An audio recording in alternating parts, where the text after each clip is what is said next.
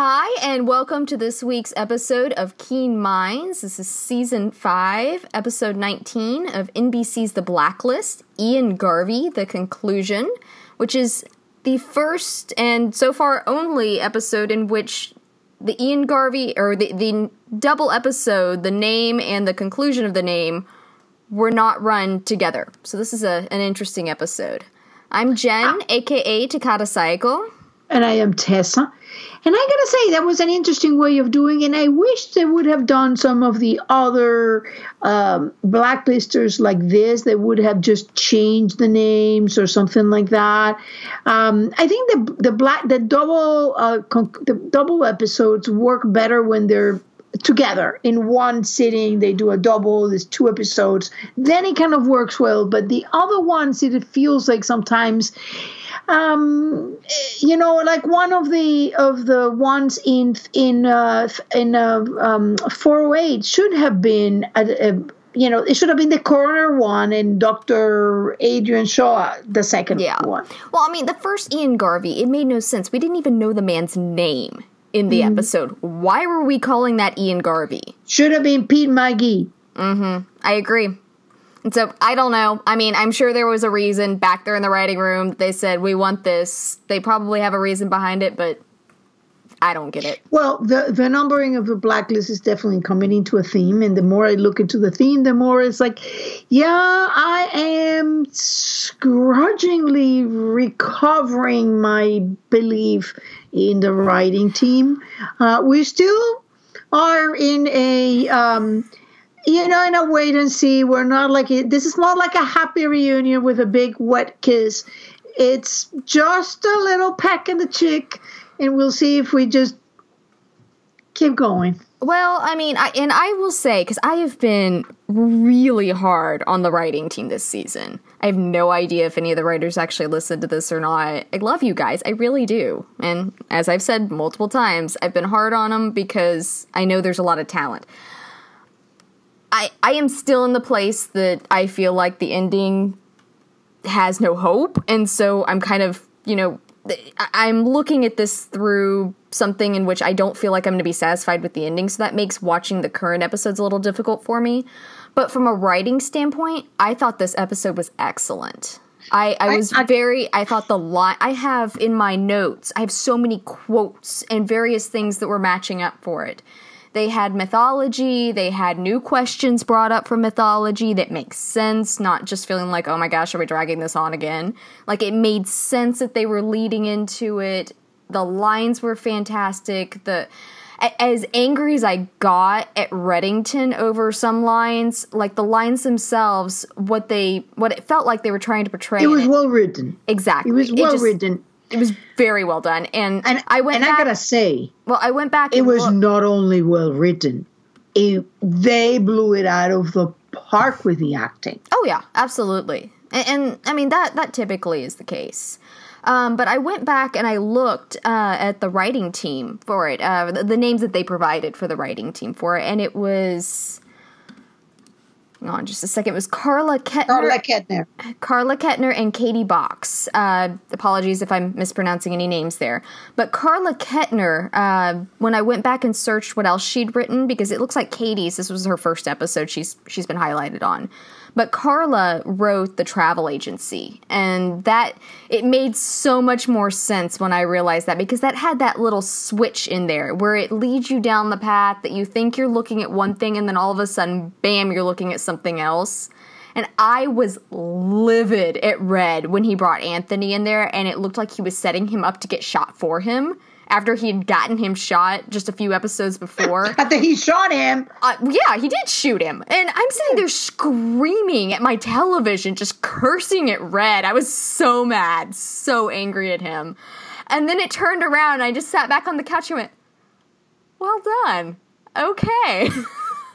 well done. it was it was very well executed, both from the writing standpoint and the acting standpoint. It was very well laid out. I, I, I gotta say this episode was was really outstanding. Um, oh. And this was really outstanding.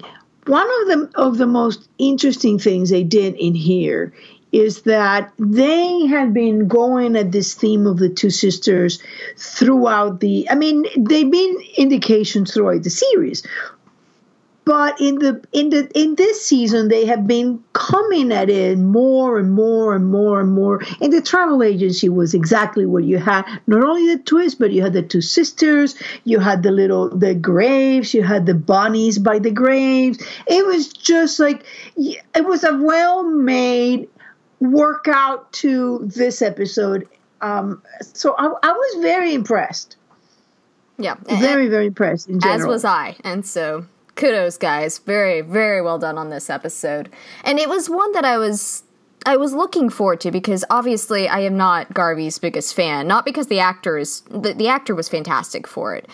But I mean, he killed my favorite character. I'm not going to like the man. I've, you know, the the ongoing joke is that I don't think there's been an episode of Keen Minds without either Tessa or I jokingly referring to the fact that I went to stab Garvey in the face. Um, and so I, I knew that there was a really good chance he was going to die in this episode, and I I was looking forward to seeing how that was going to pan out, and I, I thought it was really well done. it i actually it is very, very and a testimony to jonny coyne who really really did something that i i did not think possible i actually started to root a little bit for the character you know, even though he killed, it, it's like I started. to, I had to remember, like, wait a minute, he was like stabbing Tom repeatedly, uh, for no good Enjoying it. reason, Enjoying Yeah. it. and He's a sick, sick bastard.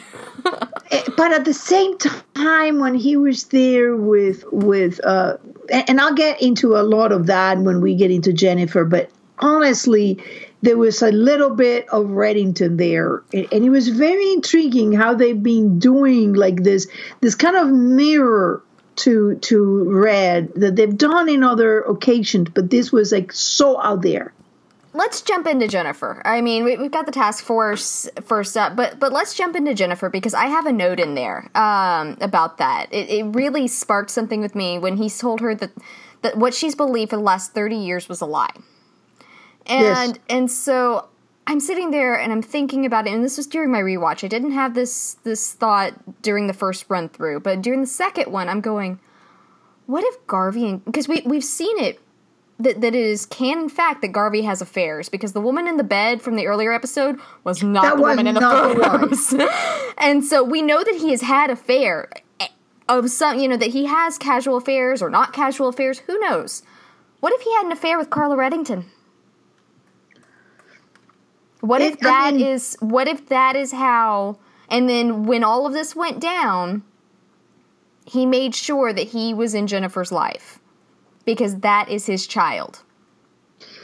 it, it's um i mean uh, it occurred to me that that he was um that he could have been he could be her father there was something in the way that fiona was playing jennifer that she th- there was something when she stepped in front of ian and started talking and at the end shot the the two sisters standing there i just there was something like you could see reddington starting to come out in the eyes like she was doing a little something in the acting Oh. that was starting to bring a character that she didn't seem to have before Fiona's fantastic. I, I love her as Bart Curlish from Dirk Gently's Holistic Detective Agency. She, I, jokingly put on Tumblr, I said, give this woman a, a, uh chainsaw and let her do her thing. Because Bart, in one of the last episode, last few episodes of, of Dirk Gently, got a hold of a chainsaw. She's a holi- quote unquote holistic assassin. So she just kills a lot of people in the show. But, um, and she's crazy. I mean, she's fun, but she's crazy. Um, she had a chainsaw in some of the last episodes. I said she would, you know, you kept calling her a, what was it, a, a sack of wet clothes, I think is what you called her last episode. a sack of wet clothes yeah she was really there was- not.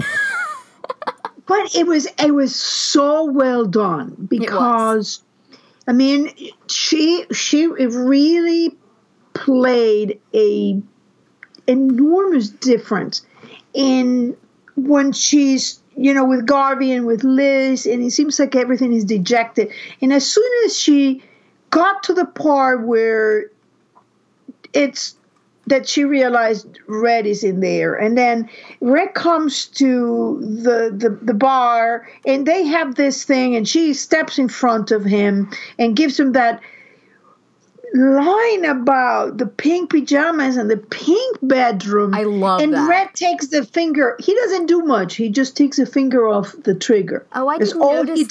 that. I That's did all he not does. notice that. There's something in the eyes that happen, like a little twitch, but very minimal. But he takes a finger off the of the uh, the trigger, and then Liz is there, and I think that in that moment, um, Jennifer, uh, you, I could see I she's she's she's she's in front and she's looking at this confrontation, and I could see the actress totally portraying.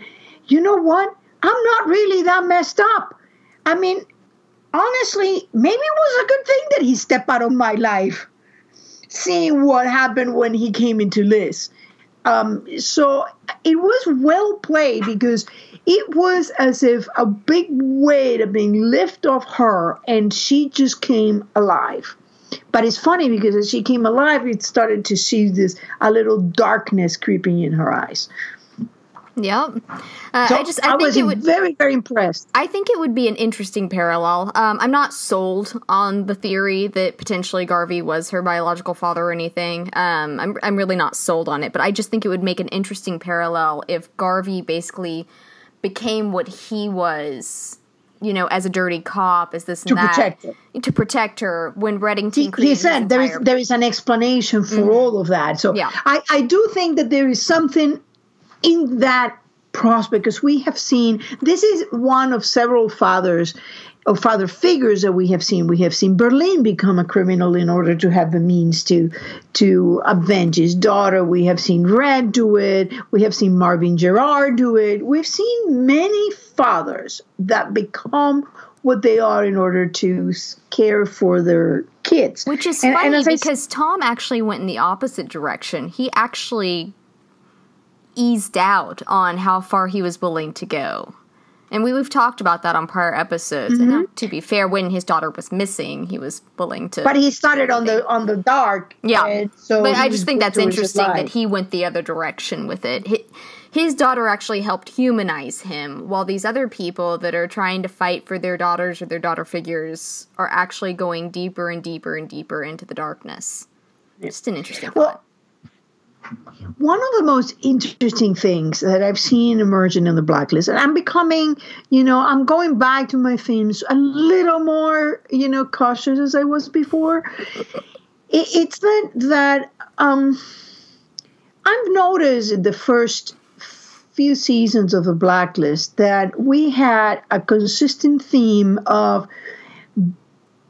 fathers. It was good fathers, bad fathers, um, uh, really crappy fathers, and so-so fathers, misguided fathers. But mostly we're good fathers, and you know, even although the things that we're doing were very good as fathers, they were trying to do their best to avenge or protect or whatever. But there was a thing about mothers. Mothers tended to be bad, bad mommies. And That's a quote from another show. probably bad mommies. and the sad thing is, you sounded a little bit like the character when he said it. hey, everything everything gets in in the in the mix uh, um, as as you go along and get older.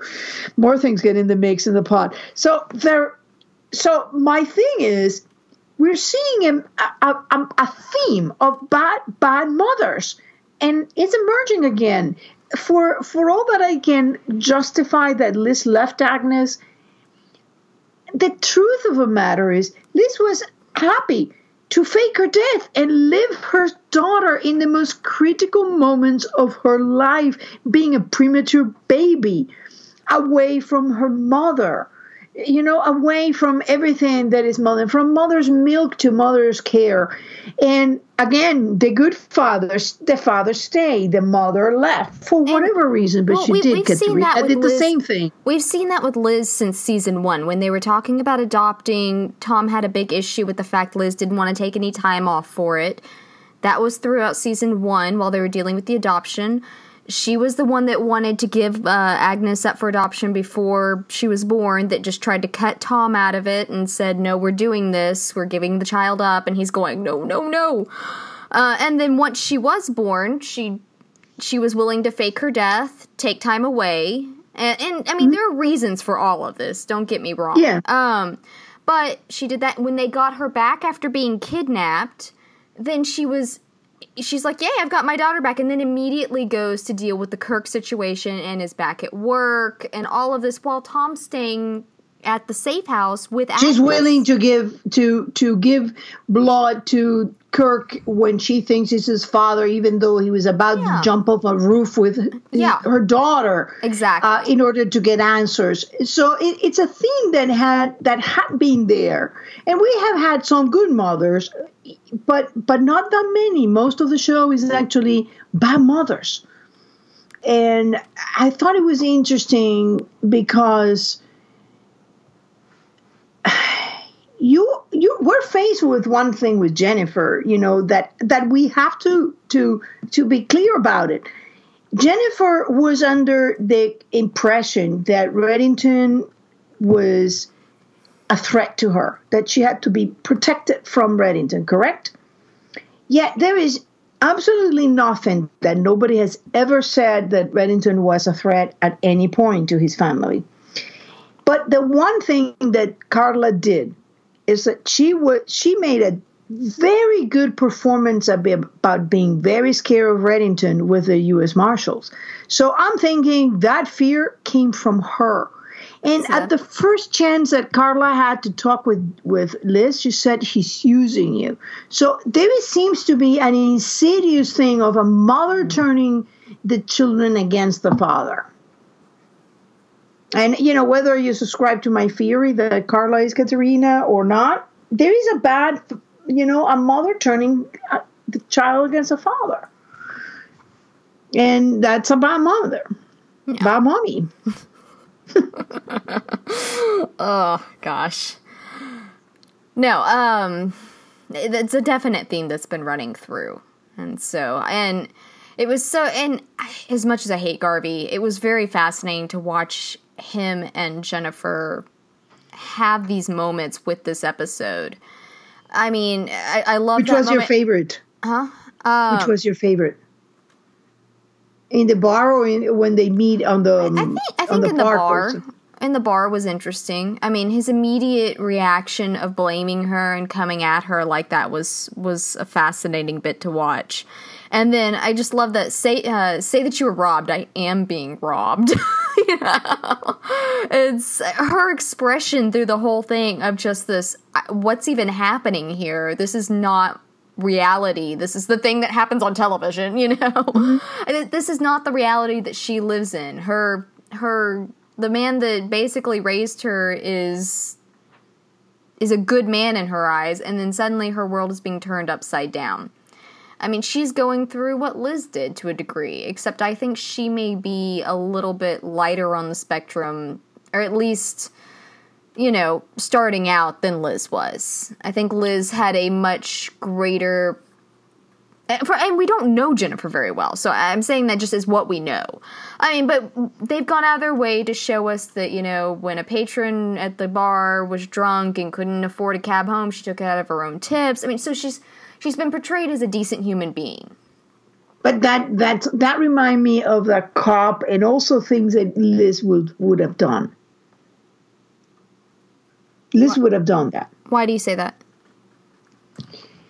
Because Liz Liz shown a compassion towards people that was that was always interesting and, and landed her in a lot of, of grief. I, I, don't know if you remember when he spared the life of the when he gave up gave up her weapon and Ressler ratted her out to Cooper, uh, and she said it was a life for someone. Uh, Yeah. So that's the kind of thing that she she would have done. I mean, I don't think we, we don't know Jennifer, but I, I was starting to see very interesting things appearing in her eyes. They weren't much. I, I gotta say, I'm seriously impressed with Fiona. Um, it it seriously impressed. I mean, there was um, I have I have a background in theater directing, so I can I can truly appreciate an actor doing a phenomenal job, and she was doing a phenomenal job. And that great. scene when when Red realizes that this is a total disaster. This is Jennifer and Liz, and everybody's going at each other, and Garvey's there, and now he realizes how Garvey it's is connected to all of this. This is this is a nightmare. And Liz turned the weapon at him at all this. It's That was I, I have so much to say about that scene. Um, but we'll we'll wait till Liz. So I, I feel like Liz, like all of this is so intermixed. Like Liz, Red, Garvey, and Jennifer. Like But all of I it have- is intermixed. I have one more thing to say about that. It was not only that for the last 30, everything you believe for the last 30 years is a lie. It doesn't necessarily translate. It, it's I like that the way they use a parallel phrase to what Red told Liz. I'm not sure that it quite refers to the same thing. I have a very strong feeling that Jennifer is who she is. Uh, she's Jennifer and she's uh, Red's daughter. But there is there is another part to that for the last 30, 30 years you've been hiding for nothing so what made God, she was hiding because there was a, a fear that reddington will do something to his family yet the bones give garvey this idea that that was a lie so what who is in the bag that is making Garvey understand that what he was told was a lie? She didn't need to hide. Why was she told that? Why was she told that he was a threat? In other words, why was Carla saying he was a threat to her? And it's also interesting because Garvey's been so fixated on I need to know the whole truth, and now we know why. He was trying to find this truth out, presumably for Jennifer, to see if she was in the free or clear or not. Hmm. I, I don't, and, and we have to also remember that Carla disappeared in 2014. But the one other thing that is that is intriguing is that why did Jennifer either left of her own accord in 20 in, in 2000, 2007 or Garvey put that idea in her head? What why was she willing to disappear from her mother's life? Is that she didn't trust her mother? Because I noticed that there is one notable omission in all this. It was, yeah, we were told this, but she has never said, My mother, what you did to my mother, nothing. It was it was almost like the mother didn't exist. Again, by mothers. So what is been going on, and I'm super intrigued because they said they mentioned the possibility that one of the characters is going to come back in the finale is Carla. It's almost which is great Carla. because you know we've been a lot of people have been saying ah that story is dead, and I've been going like that's a minor character. Well, Don't I- fixate in a minor character. I, yeah, I've had people on Twitter say that you know Jennifer has nothing to do with the mythology and this and that. And I'm going, what? she has everything to do with the mythology. She's tied in. She's been tied in since the pilot episode when Liz looked at Red and said, "The family you left on you know Christmas Eve." And I mean, mm-hmm. and then named in season two. And mm-hmm. I mean, she's been part of this mythology since the beginning. And so was Carla. I mean, how deeply they go, probably deep, you know. I mean, but they were there when this all started, ergo, they are part of this mythology. So it's all it's all been very very interesting. Um, let's let's go into um, how. By the way, I do want to mention one thing with Garvey before we go. Jennifer and Garvey. Garvey in Garvey's home, they were picture of horses everywhere. Also, two children. Did you mm-hmm. notice? He had mm-hmm. two and two grown children, so probably about Jennifer's age, which he seemed to mm-hmm. be at least relatively close to, because there's a picture of him and his son drinking together.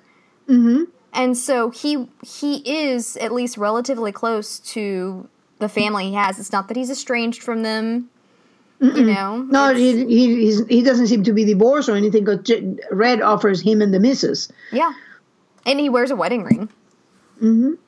Even though he has encounters in motels with Yes. gorgeous prostitutes, or maybe they're not prostitutes. Maybe it's a lover. Yeah, Who knows? you know who knows, but I I Yeah, well, probably a prostitute. Um, but uh, I mean, it's I don't know. I, I will be interested to see. I mean, I, I feel like to a degree that kind of stuff will not be broached again because that has to do with just. Eh, it's- hard to say. Um, But the, the, the horse comment was because we have been seeing a lot of chess. And yes, I gotta say, um, Jen put a little uh, uh, Easter egg for me in her uh, new fiction. So I appreciate that and give a did. shout out for it. we know there is a lot of, of, of figures in, in chess, and we have seen a lot of names that we, you know, we have Keen, uh, Liz have been referred as a queen several times. We have had horses, knights, and we now we have a horse, you know, in in Garvey's house. So I thought it was interesting that they actually had that there. It's a bizarre prop to have in the walls, and it goes into that into the chess um, themes. Yeah. So that's all I got about about Jennifer. It great performance. yeah, I thought she did an excellent job. I, I was very impressed with that last scene that she did there. Well, you know, eh, the scene in the bar. Uh, that just that entire scene. Uh, it was I think it was in two parts. It was fantastic. Um, Liz.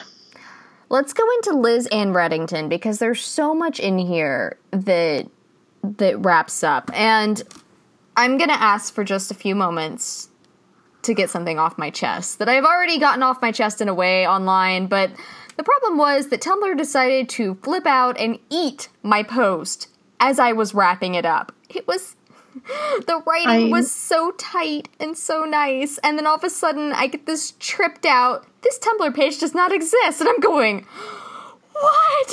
it was horrible. Usually, I, I put my post now in in some other.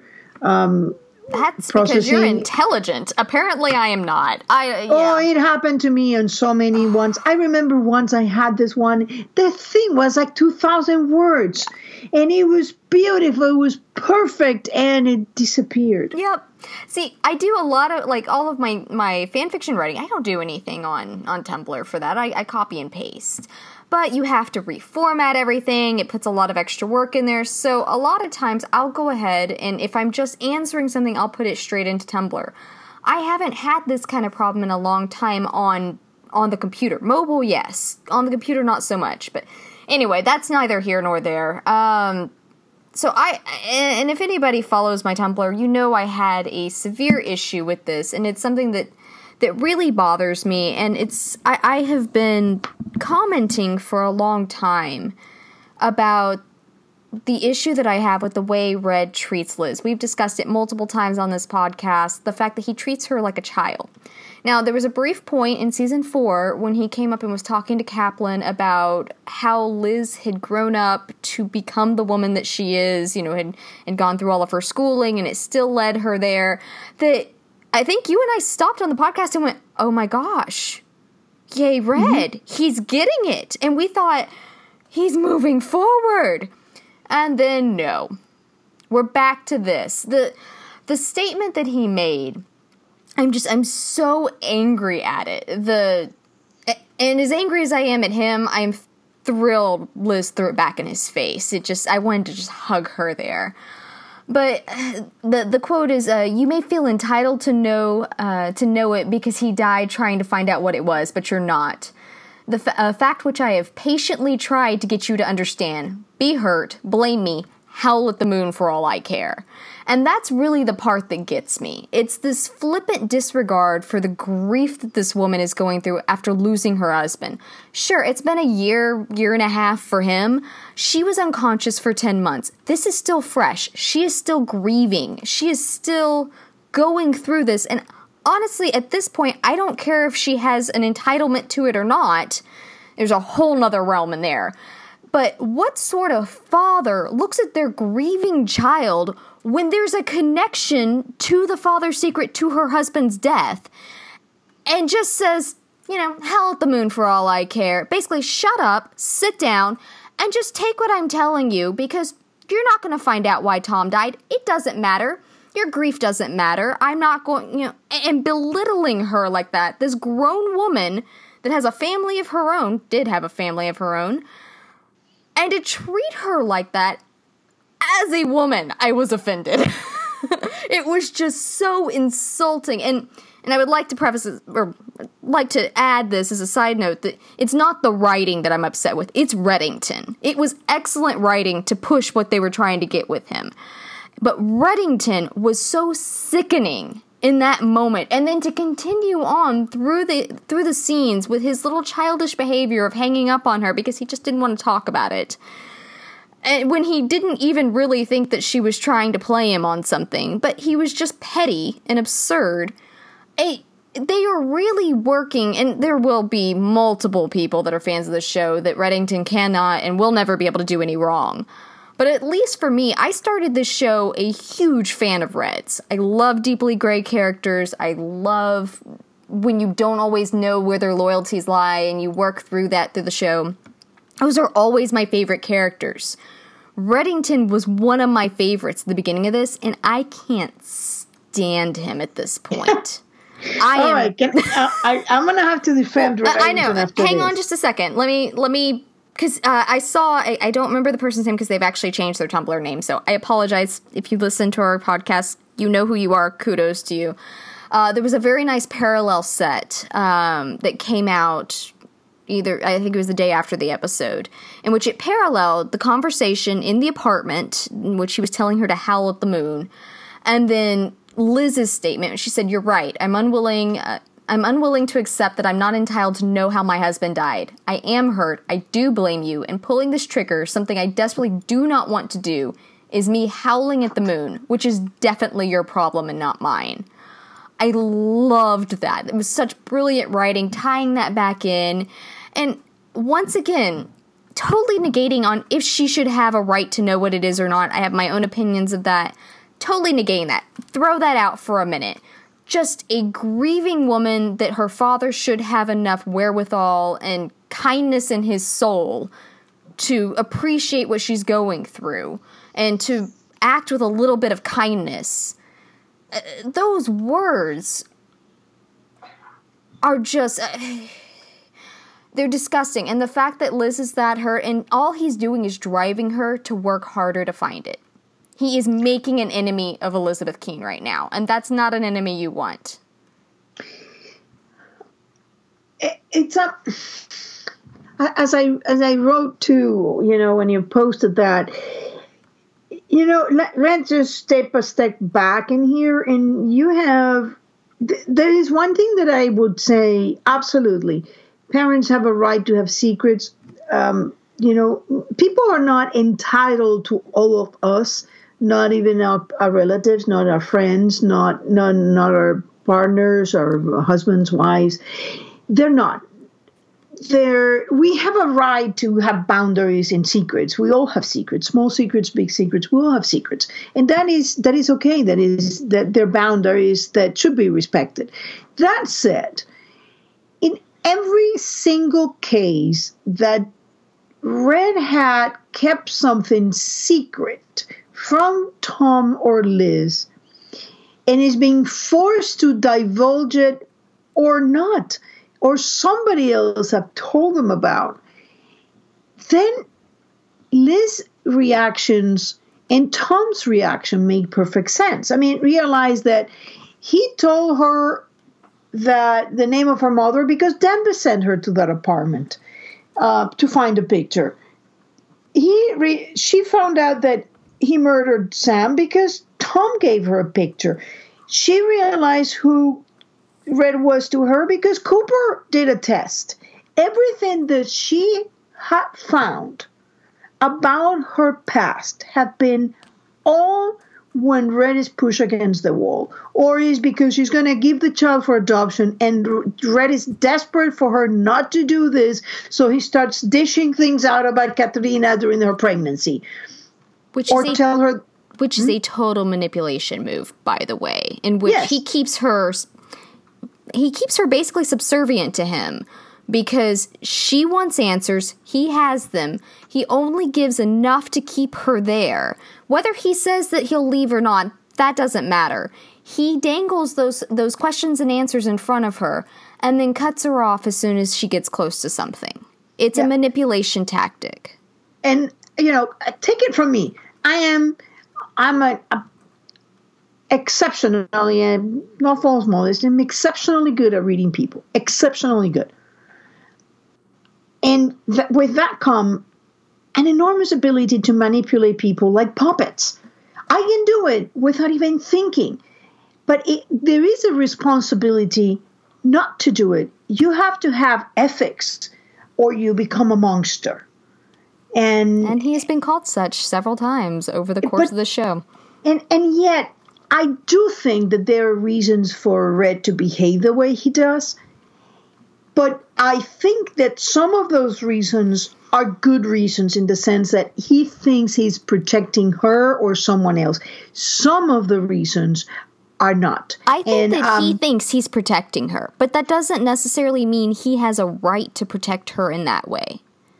A grown woman. some of it is protecting her or a third party. I don't know who it is. Well, and then my But question a lot of becomes my question becomes, and, and I understand your third party. I, I totally get that, I, and that would make it make more sense. But the question becomes, when is where is that line? When is it too far? Is is it worth Tom's life? Okay, let's say that for Red, it was totally worth Tom's life. Not a big deal to him. He never really liked him anyway. Well, is it worth Agnes's life? Is it worth Liz's life? Where is that line crossed? It I think it goes even beyond beyond this because um, there's somebody I'm going to pronounce that Schadenfreude Queen um, and she did a Jungian analysis of, of of red. I asked for somebody to do one, and she did it. It was terrific. And what she concluded was there is a lot of guilt in red. Most of the things that he acts from is guilt I with and that.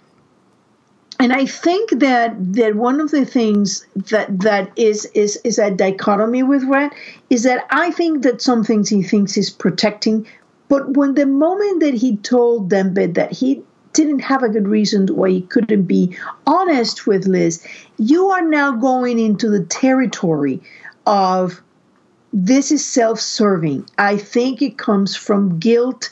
I think it comes from fear he's afraid he's going to be pushed out. That's a reason, and we have confirmation from several sources because we have him telling Dom, you know, if I don't come back, find Liz and tell her who you are. So Dembe tells her, why can't you tell her? He doesn't know why. He Dembe tells him he's lying and lying, not being dishonest or choosing words so that he doesn't lie.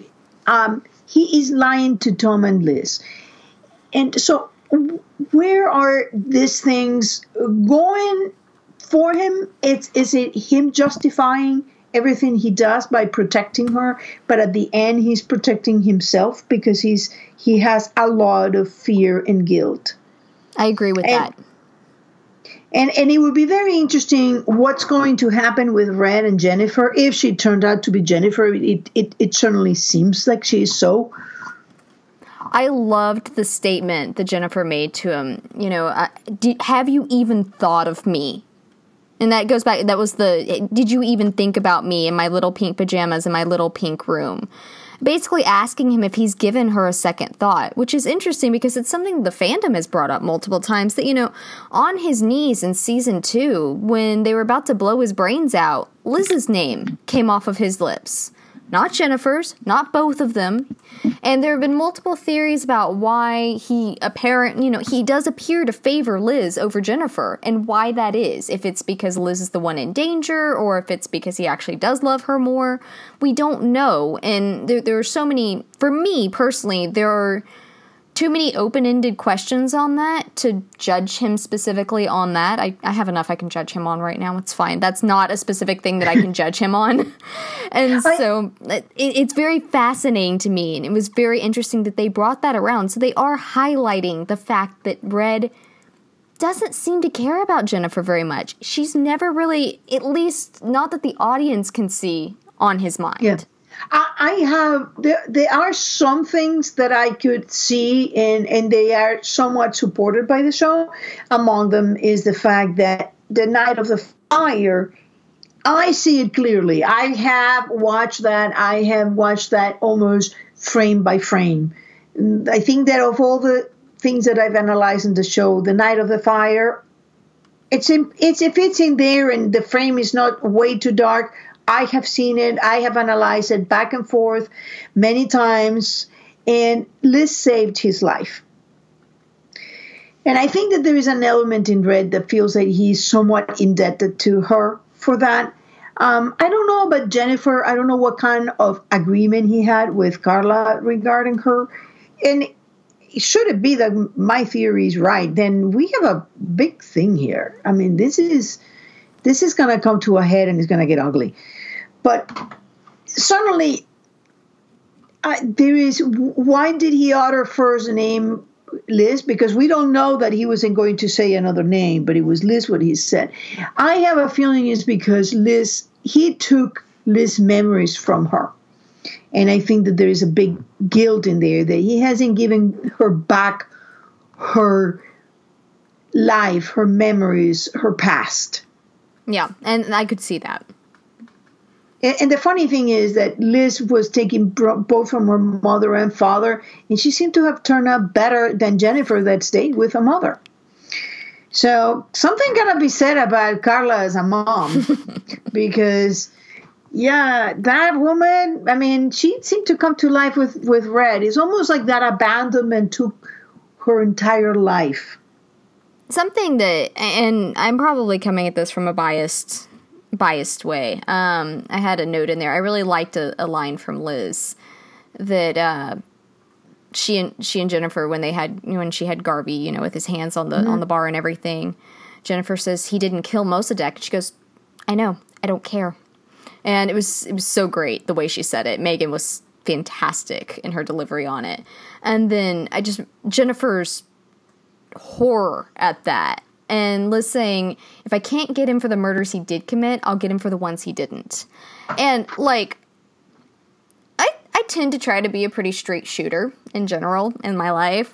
But if I were in her situation and I watched a man murder the love of my life, I would go that route. Like if I, I will knew, go that route without even getting there. Is yeah, it, you know somebody's a murderer and you're going to get them for the murders they did commit. Get them for the ones they didn't. I mean, and yes. that has.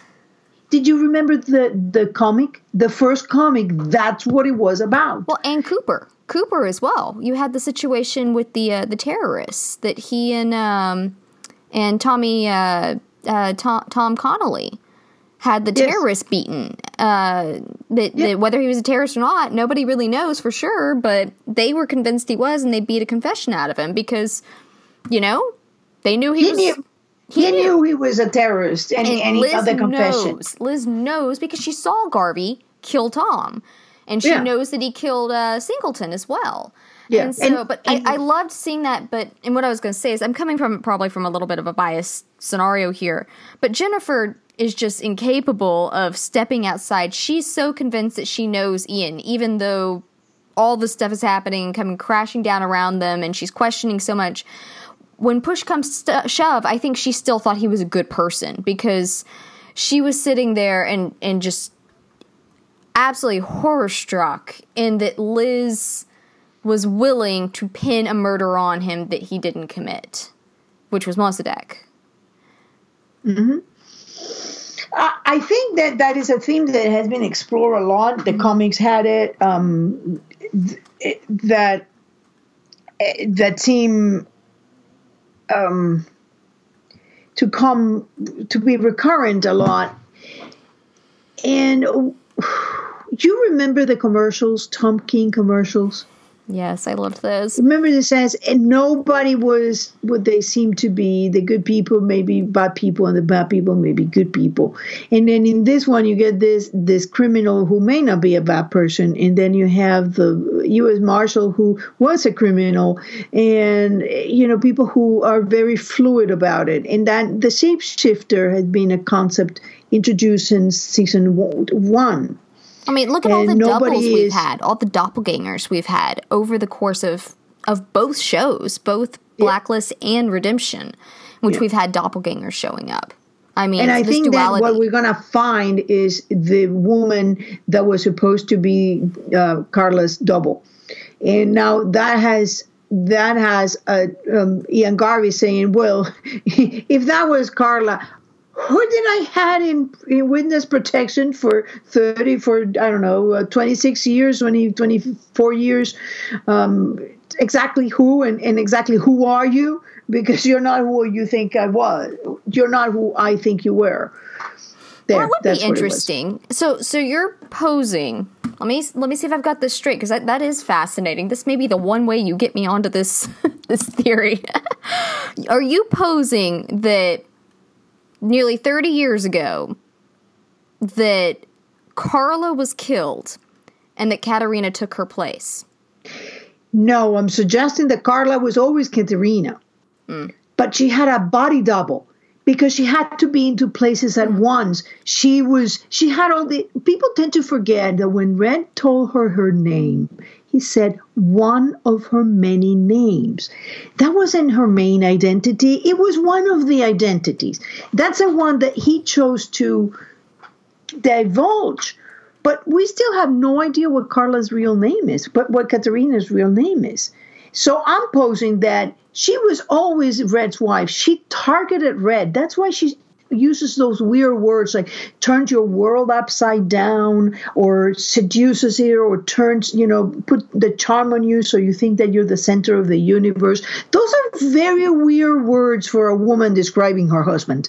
Generally, those will be used by a spy who's being targeted by another spy or somebody who's being targeted by a spy. Yet she uses them.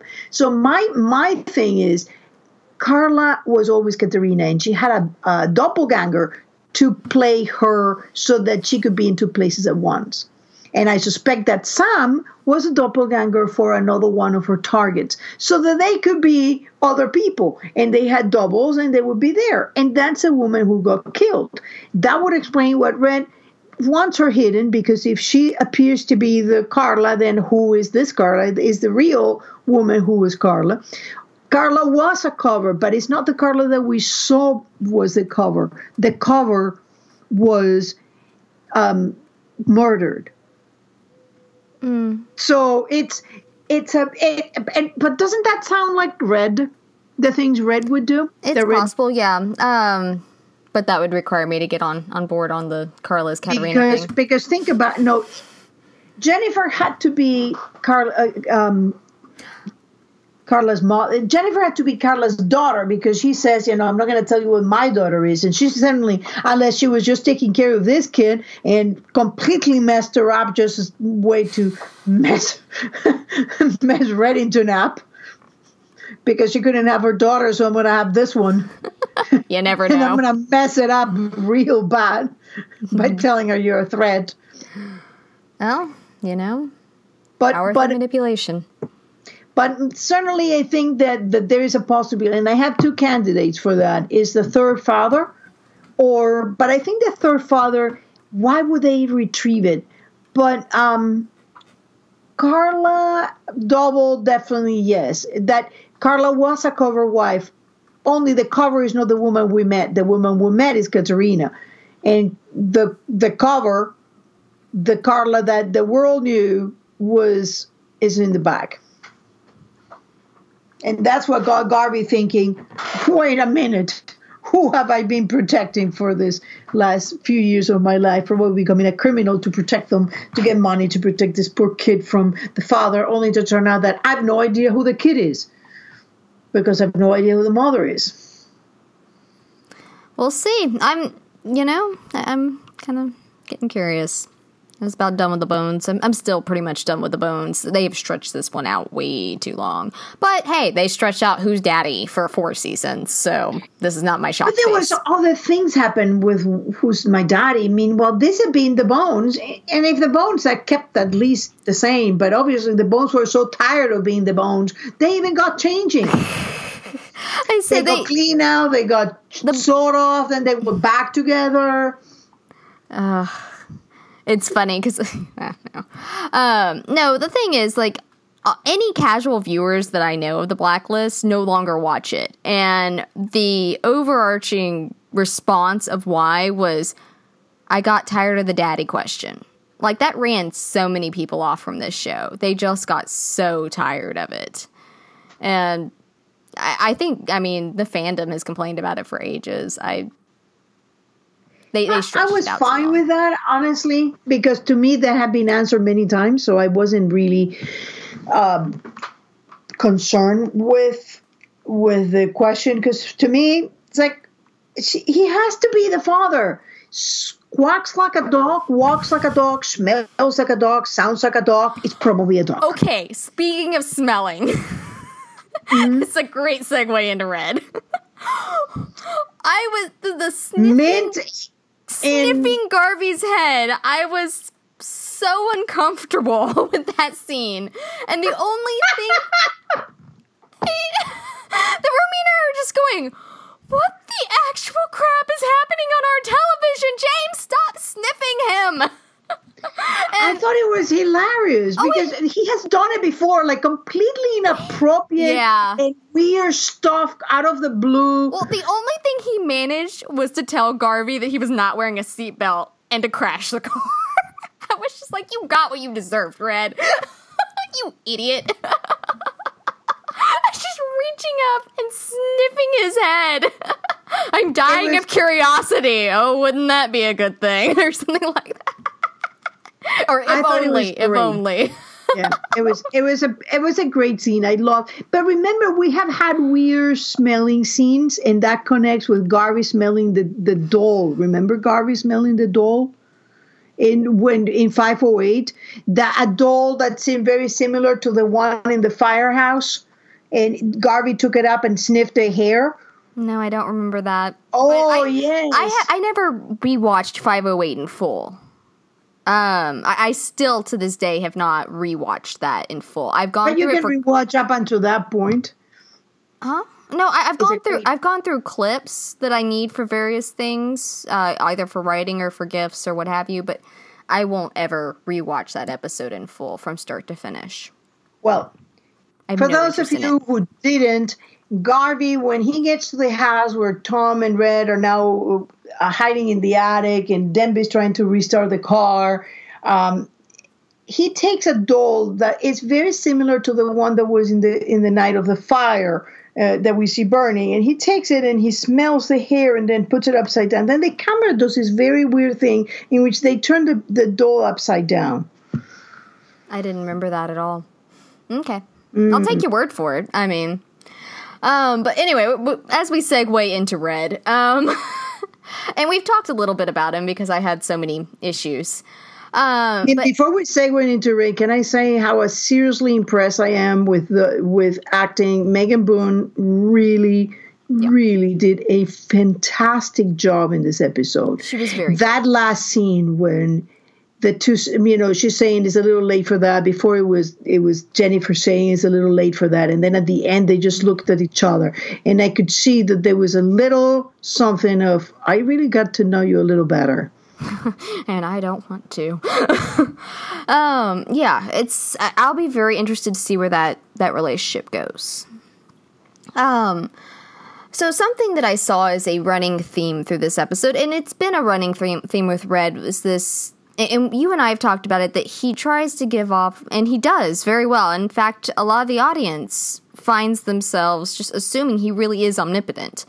Um, but He's a minor god. yeah, Omni- that- that he gives- omniscient, omni- omniscient, uh, perfect, yeah, and he knows everything. and, and that is that is the vibe he tries to give off and it's it's very easy to fall into i mean i've done it multiple times Um, but that's it was very interesting. There were a couple of uh, a couple of things, and it goes back into what I've said again and again, and what we've talked about that that he expects people to just do what he says, and and Mosaddegh says that he said he lives in a world where people do what he tells them to. But um, in my in my poor scrapped uh, scrapped um, post that I was trying to do that Tumblr ate. And I couldn't work the analogy back into the rewrite because I just couldn't find the place for it. I was so happy with it though. I said the the way that he speaks, it, it reminds me of. Oh no, I did work it back in. Um, it reminds me of a parent you know talking to a, a, child you know a toddler that's wailing because they can't have a toy and you know and basically you know berating them and so so put out with them and just so frustrated and done with them because they're throwing a fit over something that just doesn't matter that's how red seems to and it it feeds into this godlike syndrome you know of he's just above the fray you know your little problems with your husband being dead not my problem not my issue. Stop complaining to me about this. Stop making this, you know. And I thought it was really interesting with Mosaddegh says, as the Gospels say, render unto Caesar's the things that are Caesar's, and unto Reddington what are what are Reddington's. And it just it feeds into that God complex that Red already mm-hmm. has. That so many and and he's made comments. I, he said to Ressler one time, he said, you know, that that he respects people that go to uh, to AA, but it requires. He couldn't believe in a power above himself. Yeah, he, he would have to believe in a power above himself, which he can't. And I mean, he's made statements like that again and again and again. And it was very interesting to hear someone else voice it, and also very interesting to hear someone actually straight up say, "This is he expects people to do what he says." He's not it's looking. A, it's a weak. Eh, but he also expects people to do what people expect. I think the problem with Red is that what what has kept him alive is that careful cultivation of that myth and it has served him well to stay alive and he probably served him very well when he became the kgb biggest enemy he was in counterintelligence he was perfect at making people believe but among what red is above all else he's an illusionist Legat. Bren is um yes, he's Legat. a magician. He makes things he he make you believe you're seeing something and meanwhile something else is going on. He manipulates what you believe what people believe and he does that by reading people. Yet what has served him so well is probably exactly the nature of the problem with with Katarina I bet Katarina was exactly the same. Very skilled at reading people, very skilled at creating illusions. Still to this day, I hear people talking about the diary like it contains truth. A master spy talking about how worried she is about the child and, and the and the husband the daughter is not going to inherit that because she's not his daughter and she has to know it because she faked a, a DNA. What would you fake a DNA unless you know that it's not the father? I mean, and people are still believing that that glamorous woman and i'm sure that when we see the other faces of katarina which eventually we're going to explore them they're going to be very different i bet she put a completely different persona is exactly why we got tom keen doing all those instant switches from one character to another remember in um, in the highs he was eugene pavlenko then he was the waiter he flips on a switch and it's a different voice a different cadence a, a different um, physicality, a different way of, of stepping. I'm sure that Katarina was a master illusionist as well, in a different way, but the same. Agreed. And I think that Red suffers from. Huh? I said I agree. Red suffers yeah, Red suffers from not being able to have grown with a child. So he kind of get used to you see a child and you see him growing up and you see being adolescent, and eventually they come to be one time where the kid just screams at you, "I'm not a child, so stop!" Or you know, it happens sometimes with with males that that the the you know the father is going to like give him a, a swag, and the kid just takes a swag at the father and send him flying across the room. That's when you realize sometimes you need that in order to understand, like, whoa, okay, you've grown up.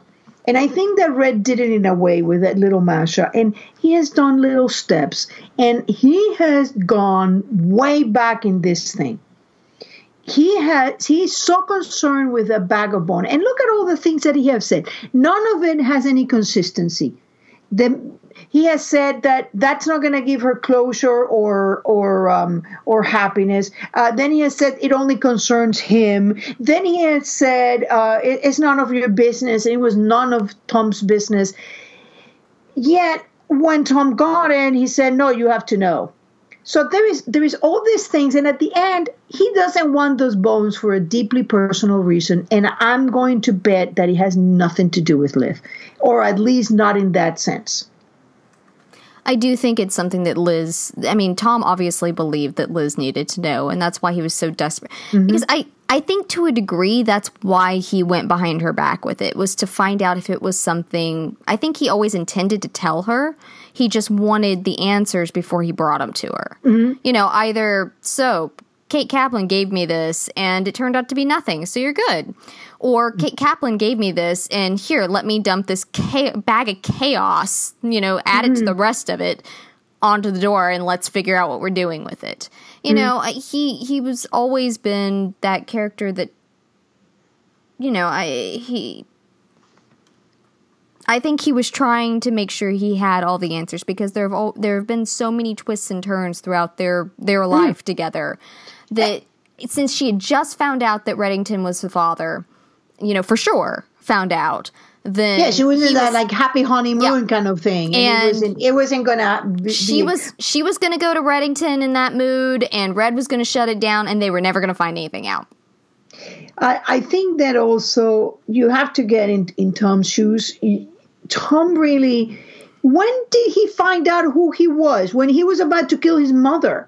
Otherwise, he would have never found out. I mean, nothing. Red has not told any of them anything voluntarily. Yeah. And he knew for ages that Scottie was Tom's mom. Well, I mean, we, we don't know from where, but but he did know at that point, and there he was. And he had a, and he has let the. I think with the problem with Red and letting Liz know is that Red had passed many excellent points. Dembe has been telling her, telling him, tell her, tell her. Dembe t- sent Liz to that apartment, been telling, telling her about Tom, tell her about everything, telling, and then he burned the letter and he said the mo the I wanted to, to know, but I now I don't because he let it pass too long. It gets to the point where you what would have been you know it, it, it's it's one of those conversations that that don't get easy with time. Let's say that you have had you're dating somebody and it turns out that you're not really divorced. You're in the process of but you haven't been divorced. And you think that you know i'm not going to bring this on the first date because it will be kind of weird it will imply that we're going somewhere. And then you go into the second date and the third date and and you're having such a great time that you don't really want to spoil the moment and then you keep going and by the time that you're living together it's not exactly the time to bring it up so you kind of kind to tried to close it with a nobody knowing, and now would seem a personal, probably would have been nothing said at the proper time. It's now a big secret that has a capability of ending the relationship. And I think that that secret is exactly that. I don't think it's a serious thing because Tom Face, when he found out, was like, Are you kidding me? This is it? This is it. This is why we've gone through all this. This is what I got stabbed and and and punched and all this have been lost for a shot. This? Yeah. He got shot in the yeah. shoulder. Everyone always forgets that because he got stabbed so many yeah. times. They forget that he took a bullet to the shoulder earlier in the mm-hmm. episode. Well, it was a, it was a very similar injury that Katarina had. So I would never forget it because to me it's a very it was in exactly the same place. So to me, it was one more thing that we're leading towards a night of a fire. Um, you know, it probably take us three years to get there, but I don't think they have three years on air. Um, I, I, honestly think they they shouldn't. They should wrap things because there is a you you telling a story. You know that you this season had been dragging. Oh, so bad. Point. I, they yeah, have, they're going to have two seasons of, of this. This could have been done by halfway scene. By yes. episode eleven, they could have they could have just wrapped this thing up. Yeah, and I don't. And they did so many episodes. It's probably a money thing. Like I get that to a degree, but you know, as a viewer, as a writer, and as a viewer both, I'm just sitting here going, stop killing your story to get more episodes it, it, it has a, a story has a beginning and it has an end and once you go past a certain time it's inevitable that you need to conclude because you're dragging. What did you just say about, you know, when something is said at a certain time, it's cool, but then when you drag it out too long, blacklist, it's this is not, what you've done.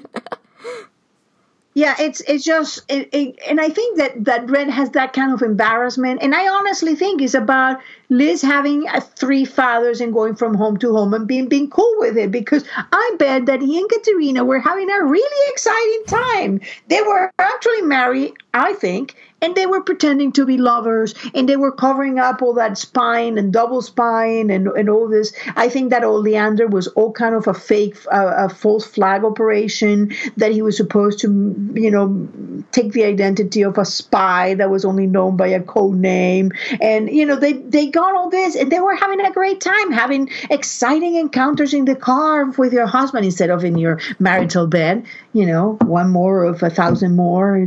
But instead it was in a car being said saying that you have an affair with your husband except that nobody knows it's your it must have been really exciting.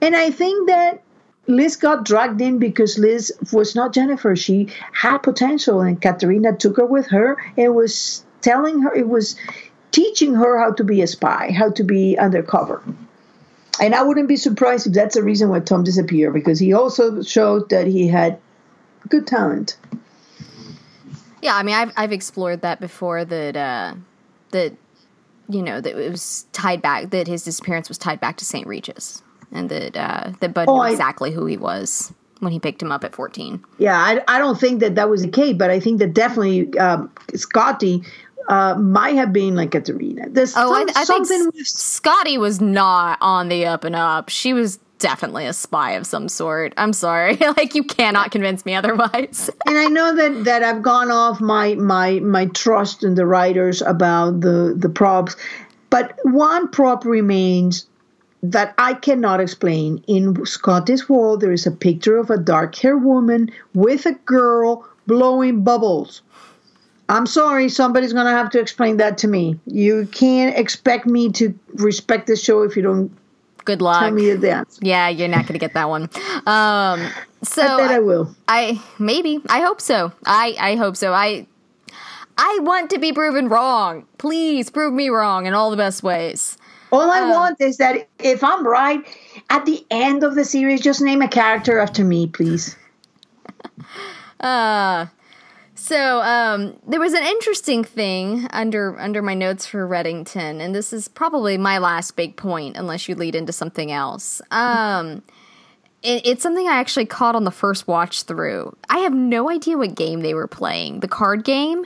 It's called Colorado Trail or something of the okay, sort. Okay, because it reminded me of Oregon Trail from the computer. Yeah, game. that's what it is. Oh, I didn't know there was a card game for it. Like yeah. there was a, when I was a kid, there was a computer game. You played it on like DOS, I think mm-hmm. and you went on. I mean, that's what it sounded like. But anyway, uh, Dembe's going through all of the all of the situations, and he says, uh, and then everyone in your party has died, and that stuck out to me so much. And I'm sitting, and it goes back to what I said earlier. Where's the line? You know, wh- when is the price that you're paying too high for your secrets that you're keeping? Is Tom's life too high? Is Liz's hi- life too high? Is Agnes's life too high? When everybody is dead and Red is the last person standing and he's alone, Dembe's life, you know, uh, all the people that he has around him that he cares about, if he's the last man standing and he is alone and facing this, but he's kept his secret, what's the point? In season two, in season um, in season three, in season four, I'm sorry, when Stratos Arantos is killed, and Dembe and and Red are back in the plane, and he said, Maybe we shouldn't have gone there, Raymond. You keep putting yourself in more and more danger every day, every year, every day, and people are dying all around you. Yeah. That and then Dembe, uh, Red said, "I don't know how to respond to that." Then Red is very shocked because Stratos, uh, he knows that Stratos killed himself, but there is that that that's that phrase for me stuck out because it felt that that's how it's going to end. Is going to be you know that red will have to make a decision and change. And remember that this is the man who's standing by him is trying to save his soul. And dembe is is always the voice of reason and he's keep telling him you have to tell her you have to tell her and, and red is just doesn't have a good reason not to tell her it's his secret this I don't buy for one minute that he's keeping that secret for any other reason that he because of of, of shame or or fear because um, it, the reason keep changing. Is his business is has nothing to do with Liz, but it does have to do with Liz. Why can't he tell her? It's so I think that the bones the bones is something that it's not anybody that has any emotional connection to it. It's a it's something that um, Kate knew, and I think the the main my main problem with Red, and not is this is not about the writing. This is about the character. Is that Red has, and I don't know if you remember um, the the uh, promo pictures which one? Of season four. Oh yeah, well, with, with the the shattering side. It's not. It, n- no, it wasn't shattering. Or it was like peeling, a mask, and then yeah. it was peeling parts, right? And you would see the man underneath, and he'd look exactly like Red, but you could tell that it was a mask, and now you're seeing the real person mm-hmm. behind even if it didn't look that different from the mask. And in this season, we've had like Liz seeing like through facets of a, of a mirror. So each each facet has a different uh, angle of her. So you're seeing all the sides of Liz Keen. And but one of the things that that was interesting about season four, and I think that a lot of the people who idolize Red as a god, and I I'm a fan of Red, big fan of Red my favorite character in the show. I share way too many traits, probably more than I would care to uh, acknowledge in most days. Um, some of them I'm proud of it, some of them I'm not proud of. And it's that what we have been seeing is red weaknesses. And among red weaknesses is that this whole happened because of him. This is on red 150% because Red had a secret that was precious to him. And he buried that precious secret with the knowledge of three people Dembe, himself, and Kate. And the moment that he knew Kate was an enemy, even if he thought Kate was not capable of unearthing that particular one, he should have gone there. He should have got that thing dug out and even without Dembe, in a car without GPS, so nobody would know, he should have gone to a forest. America is covered in them, and buried the damn thing where nobody would have ever found it. I agree. And, he and but he he has made a comment since then, says that he prefers to keep his secrets buried or something like that. Because when he said I went, how's that working out for you, buddy? You know, it's. But I mean, yeah, he, he's yeah, he should have. Shoulda, coulda, woulda. Yeah, but but that is that is entirely on him. He was the one with the secret. He was the one who knew the second he knew who his enemy was, he should have make sure that everything that Kate could hurt him with, starting by that skeleton, was out of her reach. And then the second thing, and I keep saying that in about every second or third um, podcast, is we are now seeing the weaknesses that Red has. And among them, 508 gave us a ginormous clue, and nobody talks about it. I'm, I'm still impressed. Like every three episodes, I keep going at this thing. He led Berlin to Liz because of anger. So this is what we're starting to see. We're starting to see the mo- the points where Red makes mistakes, and it's always the same kind of mistakes because of emotional involvement. But uh, which is interesting because we've talked about the fact that some of Tom's biggest mistakes over the years like actual you know not not like well tom that was that was incorrect on a uh, on a moral compass sort of situation but more like a mistake as an operative in the field mm. he's always been emotionally compromised mm-hmm. Like and, he, and that is when he walked liz in season one he was trying to save liz at the end of season one in the finale walked her in with red there and then ended up getting himself gut shot three times well, because he wasn't willing to hurt Liz or Red. That's why he shot him in the arm. Yeah. And that kind I'm of saying I mean, he he he com- he was always compromised emotionally. When, when he was compromised emotionally, it hit his abilities. He made mistakes.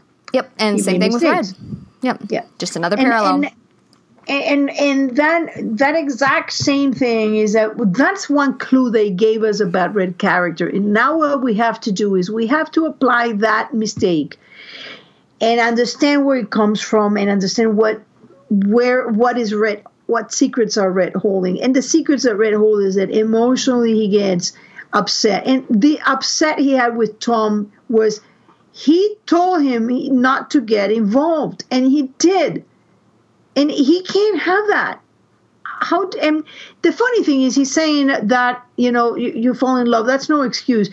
You know unless my theory is right this is coming from a man who fell in love with a enemy of his country and had a child with her. So that's pretty rich coming from that. So well, red is always berating other people for the same mistakes that he makes. That's nothing new. He's he has that that that god complex that because he's so good at manipulating people. Now i just want to draw attention to one thing. Uh, red has actually said that there is one person he can understand he can't read and he has no idea where the, her emotions are. He has said that to two people he has said it to his hallucination of Katarina Rostova. Nothing about you is obvious.